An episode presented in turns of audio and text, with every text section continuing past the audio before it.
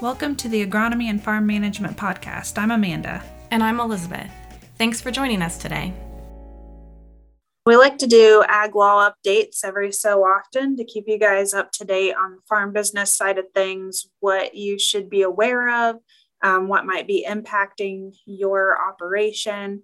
And as usual, we have our ag law specialist, Peggy Hall, with us. Welcome, Peggy. Thank you. She's got a few new things to update us. But before we get started, Robert Moore, who we had on back in our farm transition series, um, he just come on. He's got a lot of blog posts coming out.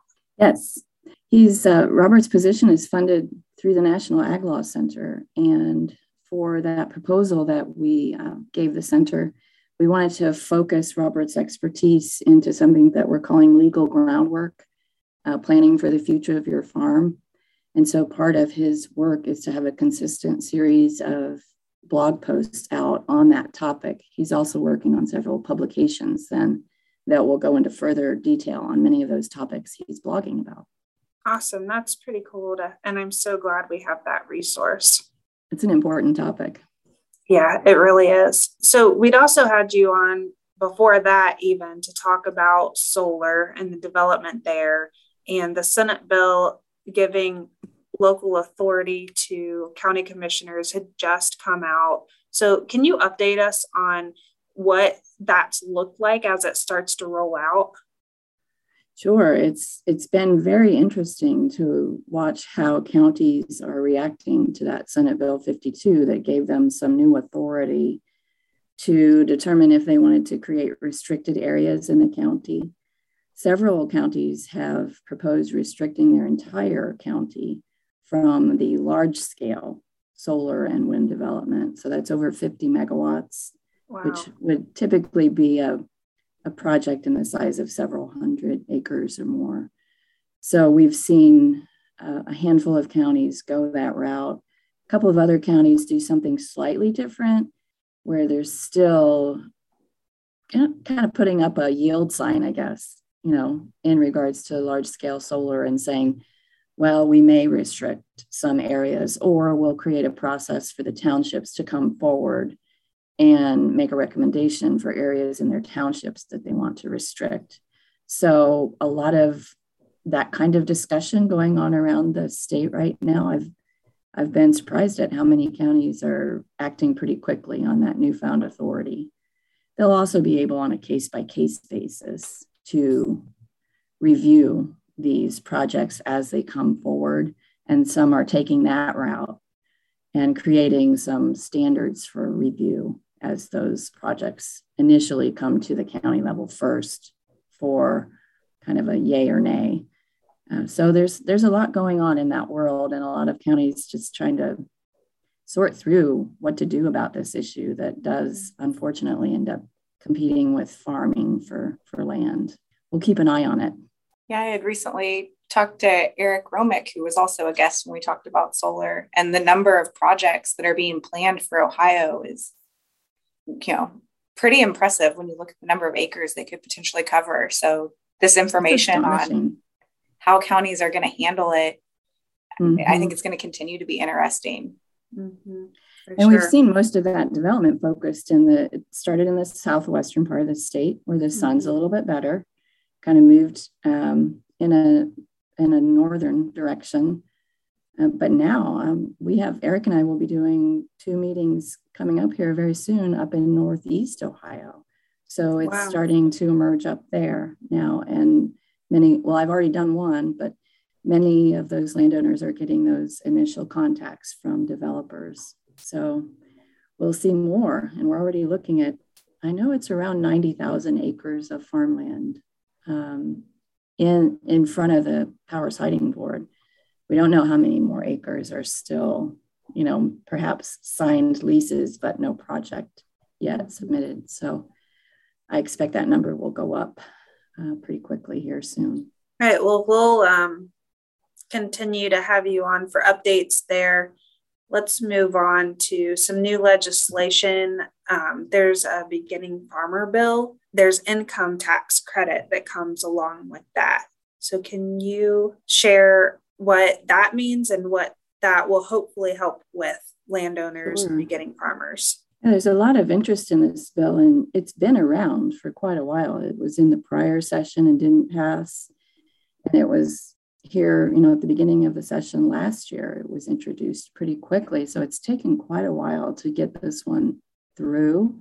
But there's a lot of interest in it because it does create two income tax credits. And those are built around the certified beginning farmer program and transfers of assets to certified beginning farmers.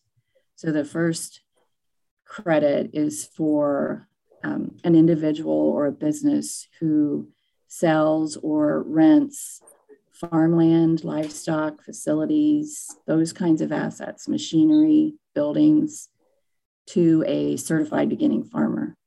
That initially was proposed to be a 5% of the sale type um, credit, but it was changed at right at the end of the process. It was lowered to 3.99% of either the sale price of that asset or uh, the gross rental income if it's a leasing situation. So that landowner who makes that asset transfer to a certified beginning farmer can claim that 3.99% income tax credit in the year of the sale, or if it's a, a rental leasing situation over three years, the first three years of that rental agreement. But there is a carry forward as well. So if it's in excess, they can carry it forward for, for seven years. So that's a pretty significant credit. Yeah. So are there details available about what it takes to be a certified beginning farmer? Yes so far there's statutory guidance, but they're handing it off to the Ohio Department of Agriculture to establish this certification program. So we'll see more details as ODA um, engages in its rulemaking and setting up the program. But the legislature did provide guidance for that. And they are looking at someone who's farming 10 years um, or less less than 10 years is actually the language in Ohio. It can't be a member or um, an owner or a partner with the person from whom they're receiving those assets. So if we have a situation where you're in business with mm-hmm. someone, that would not qualify for the, the certified beginning farmer. It has to be separate business relationships. They also have to have a net worth under $800,000 in 2021 and that number adjusts every year for inflation. And they have to be providing most of the, the management, the labor for their beginning farm and have you know the knowledge and experience and the projected earnings to do that. So they will flesh out those details a little bit more when they establish the certification program. Um, but we expect the other component is something that will be involved with here at Ohio State because the, the last component is that they have to participate in a financial management program that ODA approves. And so we're hoping that Ohio State will be one of the providers of some of that education, as we're already doing uh, to many of our beginning farmers. The other tax credit, by the way, is for that certified beginning farmer and the cost of attending and getting that certification in that farm financial management program they can claim as an income tax credit. Oh, that's very cool. Hopefully, that'll help get some beginning farmers in the market because it's such a struggle right now. Yes, and we, you know, we heard from many, and I followed the testimony throughout, and many of those younger farmers talking about how difficult it is sometimes to get a foot in the door mm-hmm. as a mm-hmm. beginning farmer. So this gives a little incentive to that outgoing uh, farmer or landowner to to make that that you know transaction work with a beginning farmer. Hopefully, it, it will have an impact. Yeah, yeah, it'll be interesting to watch that go through. Mm-hmm. It's there is a six year sunset on it, so it'll be around for six years. Or there's a ten million dollar um, amount set aside. So if they use that amount up, then of course they would need uh, to refund the program. But it's either $10 million or six years, and we'll see what happens. Okay. So, another piece of legislation um, is the statutory lease termination bill. Could you describe some more about that and its impact? Sure. This is one that many landowners need to be paying close attention to because Ohio has been really in the minority among farm states in not having a statutory lease termination date. And so many of our landowners have been able to terminate, especially a verbal lease situation where they don't have anything in writing or haven't addressed this issue of how much notice is necessary to terminate this verbal lease, or could be a written lease that doesn't address termination as well. And so we've seen over the years, and goodness, in my time here at OSU, I've talked to many parties on both sides, the landowners and the tenants, where someone may want to terminate that verbal lease. And the question becomes well, how much notice do you have to give in order to terminate without harm to that other party? And unfortunately, we've seen some landowners terminate pretty late, and, and that ends up costing the tenant operator who already has investments and thinking that lease will will continue for another year. So that all changes with this new legislation, which will be effective in July. So it'll be effective for this year because what it says is that if a landowner wants to terminate a lease that is either verbal or doesn't address termination at all in the written provisions of the lease, in that situation, the landowner must do it in writing by September 1st in order to have a valid termination. So, those leases that are now in place, um, especially again, verbal leases, is really what we're concerned about here. For this current crop year, if the landowner wants to terminate it for next year, they will have to do so by September 1st of this year in writing, or it's not so, a valid termination. So even if it's a verbal lease, they have to do that in writing to terminate. Yes. That's interesting. Yes.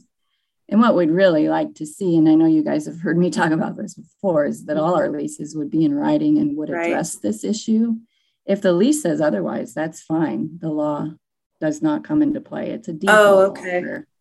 Yeah. If, if they say, you know, we'll you must give notice by the end of the year, then the lease would trump the law.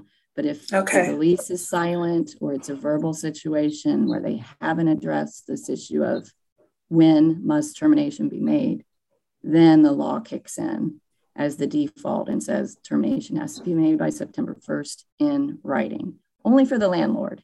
It's only for the landlord. Mm-hmm. Mm-hmm. Okay, so the farmer could come in like in November and say, I'm not going to be farming your land next year.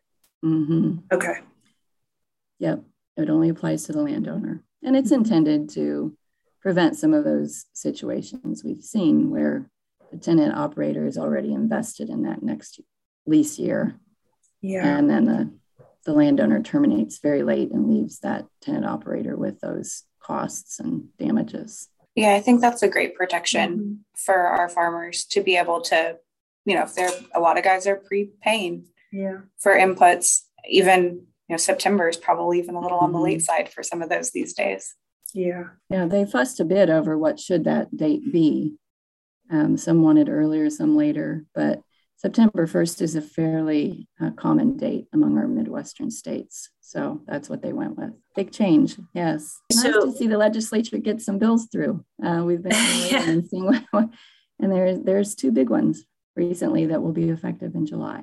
There's something going on with AgLink, which I'm not very familiar with. I think the people, uh, representatives, have stopped by my office and said this is available for farmers, but there's some new legislation going on with that.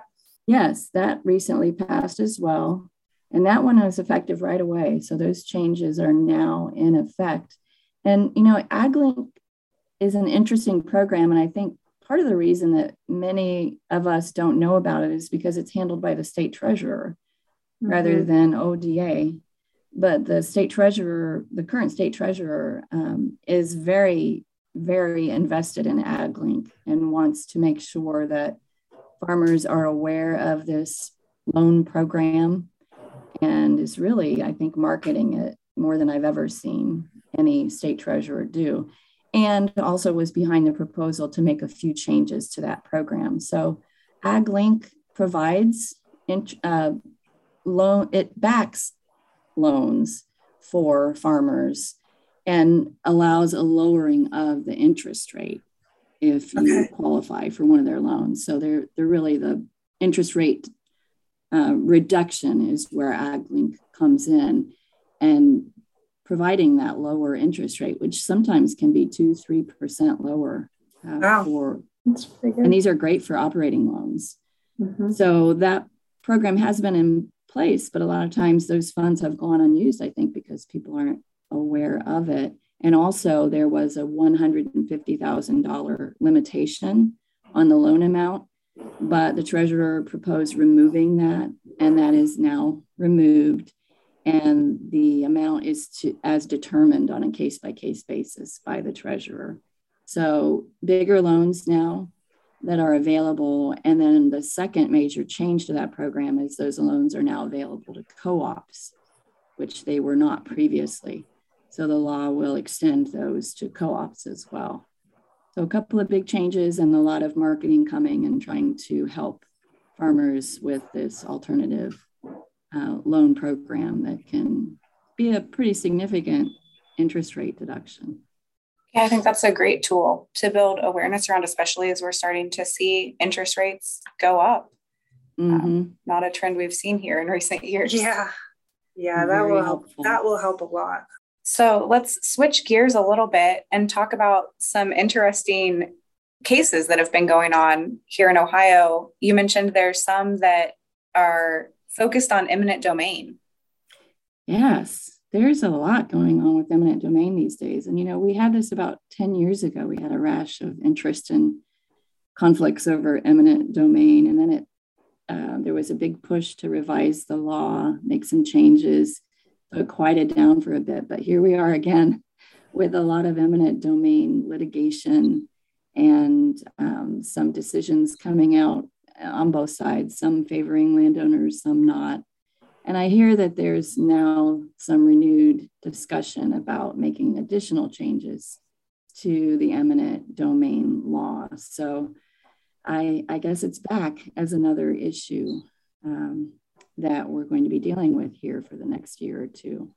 But the recent cases, there's there's been some that are farmland preservation pipeline type cases, and we actually we see those pipeline frictions all across the country, um, and objections to using eminent domain for pipelines. So there's that going on, and then we also had the bikeway path up in northeastern Ohio uh, that just recently had a decision come out on that. So, a lot going on with eminent domain these days. So, we had the bikeway path, that's been a project that has been underway for quite a few years up in Mahoning County, Mill Creek's Metro Park uh, Bikeway.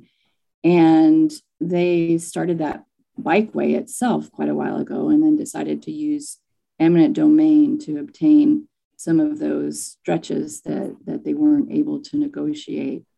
And many of those stretches were through the rural areas and on farms. And many of those landowners objected to the use of eminent domain for that bikeway. And they took a couple of different strategies. There was a number of bills proposed in the last few years to try to address that. Those never made it through the legislature until just um, the, the last budget bill had some language in it that really targeted that one specific project that said you can't use eminent domain for a bikeway path in a county that's between 220 and 240,000 people, which is Mahoning County. So a very strange little uh, piece that made it into the budget bill, but that was only for moving forward. So new attempts at eminent domain. Mm. Many of these people who've been fighting it were already under eminent domain cases, and so it wouldn't apply to them. So we had that, and then just recently we had a challenge by a landowner who argued that the park actually did not possess the, the authority under Ohio law to use eminent domain for a bike path. And that decision just came out late last month. And uh, the court agreed and said, we're looking at the statute that gives these kinds of park commissions the authority to use eminent domain, but it's not for this purpose. It's either okay. for forest preserves or the conservation of natural resources. And we see nothing that suggests that this bike path is related to the conservation of natural resources. So that one, the landowner won. Uh, many of the other cases in that bikeway path have not gone um, in favor of the landowner. So we'll have to see now how that changes uh, what both the park, Metro Parks does and landowners um, moving forward. It's a very, very strange case up there, but the conflict is one that I think people are very passionately lined up on either side about that. Yes, you should be able to establish bike paths through eminent domain, and no, you should not, especially, and the judge pointed this out in his case, especially in rural areas. Um, yeah. So it's it's an interesting issue to to follow, see what happens going forward. And then the other one is about an agricultural easement. That's the on the uh, farm in Union County, um, where that. Yes, I've heard easement. about this one. Yeah. Yeah.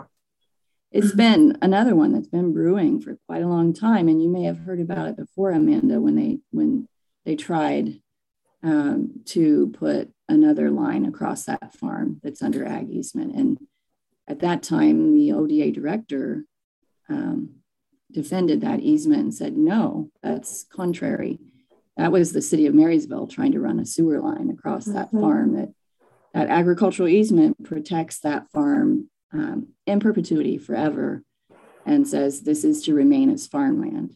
And so when the city of Marysville tried to run a sewer line across it, the director of ODA stood up and said, no, you can't do that. This is this is farmland and that would interfere with the easement. But that's not the outcome in the most recent case where um, the gas company wanted to run a line through their pipeline for gas. And in that case, um, ODA did not try to fight it. Um, and my understanding is they thought it was okay under the easement to have that type of um, action, that type of project. And so the landowners instead took it to court. And we just recently had a decision on that one. And it's a, it's a bit of a strange decision where the judge said, well, it, we don't see that the easement prevents this putting a hmm. gas line across here, getting an easement for a gas line. We don't see anything in the easement that would prevent that. But the way that they went about it and the fact that the gas company changed from a temporary to a permanent easement somewhere in midstream, the court objected to that and said, no, that was what you did there was was invalid. And so what I expect will happen is they'll go back and redo it and we'll still see that easement go across that across that land um, unless the landowners appeal it and ask the supreme or ask for a, an appellate court review on that. So an unfortunate an unfortunate situation for the landowners. I think they were pretty disappointed that that both the agency and the, the court were willing to allow this type of interference with their farmland and say that that didn't interfere with it being protected for as agricultural land forever. Did that all make sense? yeah, that's a little disheartening when you put a put farmland into farmland preservation program. You expect it. Do you think it's because it's going under the ground? Will they be allowed to farm over top of it? Is that why they're letting it go through, or have they indicated why this is I think okay. there's an I think there's an attempt here to balance. I mean, I think the location of this preserved farm works against it. It is just outside Marysville, which is um, on it's on you know toward the Dublin side. Mm-hmm. So development is all around in that area, and so I think there's an attempt to try to balance the needs of that development with this preserved farm. That's my sense. And so if you go back and you know review the the uh, trial itself, there was agreement by agronomists, uh, soil scientists, professionals saying, yes, this will impact this land, even though they'll be able to farm over it once it's, you know, in and and um, the land restored. The production will not be the same, but apparently that the fact that they could still produce after it's installed um, apparently is you know good enough i think for those who who think that it doesn't conflict with having that easement in place but i do think the the the bigger issue here is that it you know is in a developing area and when you look at the state agricultural easement program they try to the ones where they're using public dollars to purchase those easements, they try to purchase easements that are a little bit further away than this one. Mm. This was a donated easement, and they accepted wow. it. They accepted it. So mm-hmm. um, at that time, they did not see an issue with it being, you know, in the location it was in.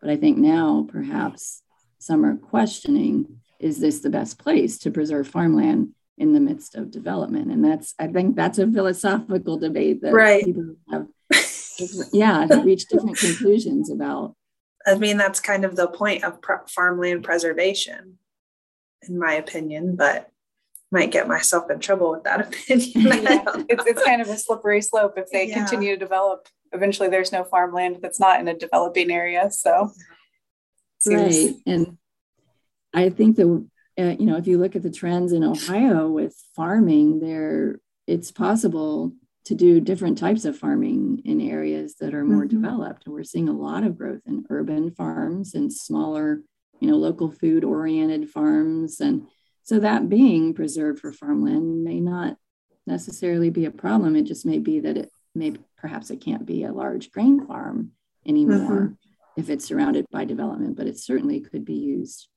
uh, for other agricultural uh, production or types of production.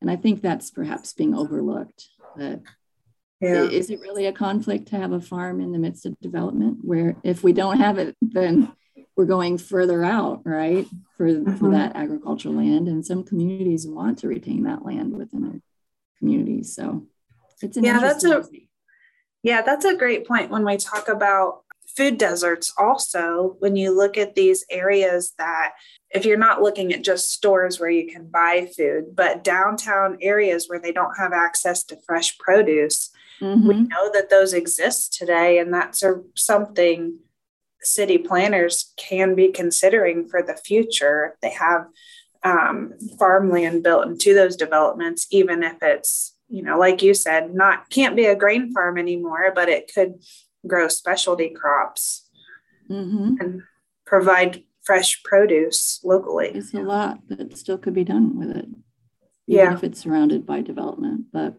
we'll see. Uh, there aren't many preserved farms in this type of location, so I don't expect we'll see many more issues with that set of facts. But we could still see this tension between preserved farms and other types of development, running pipelines across, um, even out, you know, out further, we could continue to see that. And we are seeing that across the country. So that's another issue to keep an eye on. Just even for those farms that are far enough out that you think there wouldn't be, we are seeing some interferences that kind of pit that easement against that development need. Bit of a problem I think we'll continue to grapple with tough topic to end on, but we always appreciate the little updates from you. And you know, I think a good mix of good news um, with some of these new bills that benefit farmers, and you know, unfortunately, ending a little bit of bad news. uh, but we do appreciate your time today, Peggy. Oh, you're very welcome. Glad to be on. Yeah, and we'll include your blog link, farmoffice.osu.edu link as well, as we typically do, because those are great sources of information in between you being a guest on our podcast. Thank you. Thanks for listening to the Agronomy and Farm Management Podcast. Join us again in two weeks for our next episode. Hey, podcast listeners. Just a reminder to give us a like or subscribe so you know when we release new episodes. If you're enjoying the podcast, be sure to leave us a review also. We appreciate the comments.